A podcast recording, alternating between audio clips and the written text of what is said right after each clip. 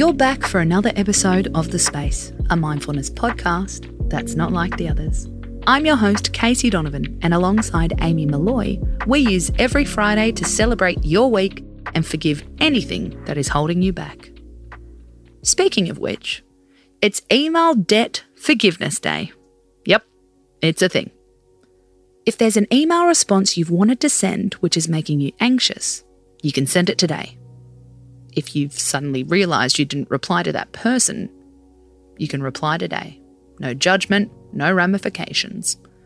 Doesn't that sound fantastic? Weird made-up holidays aside, it's an interesting topic. Our email debt can really weigh us down. The old school friend you haven't responded to, the client you don't know how to reply to, that person you need to say no to. It all sits heavy in our inbox. How can mindfulness help us? Step 1. Read between the lines. Why haven't you replied to that email? Are you worried about being judged? Are you concerned about someone's feelings? Do you just not like them? Just because someone lands in your inbox, you don't have to respond to them. Think about it this way. If you were both at a party, would you filter them out? If you were both at a train station, would you approach or avoid them? Thinking about the person IRL can help you decide whether to reply or delete them. Step 2. Get straight to the point.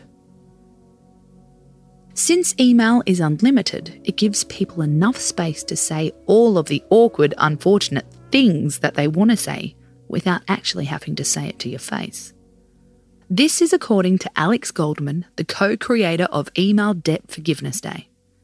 You don't have to let your email mouth run away with you. Try responding to that awkward email in 2 sentences or less. It'll make you intentional. It'll make you think clearer. It'll stop you from writing more just for the sake of it. Step 3. Reframe how you think about your inbox. Instead of email debt, see it as email gold. Any email sitting there could be an opportunity to change your life forever. Of course, it could be junk mail and retail newsletters, but you never know. Chip away at your email debt little by little, bit by bit. You can only feel lighter on the other side. I'm Casey Donovan, and you've been listening to The Space. We're back tonight with another mood-boosting topic to end your week.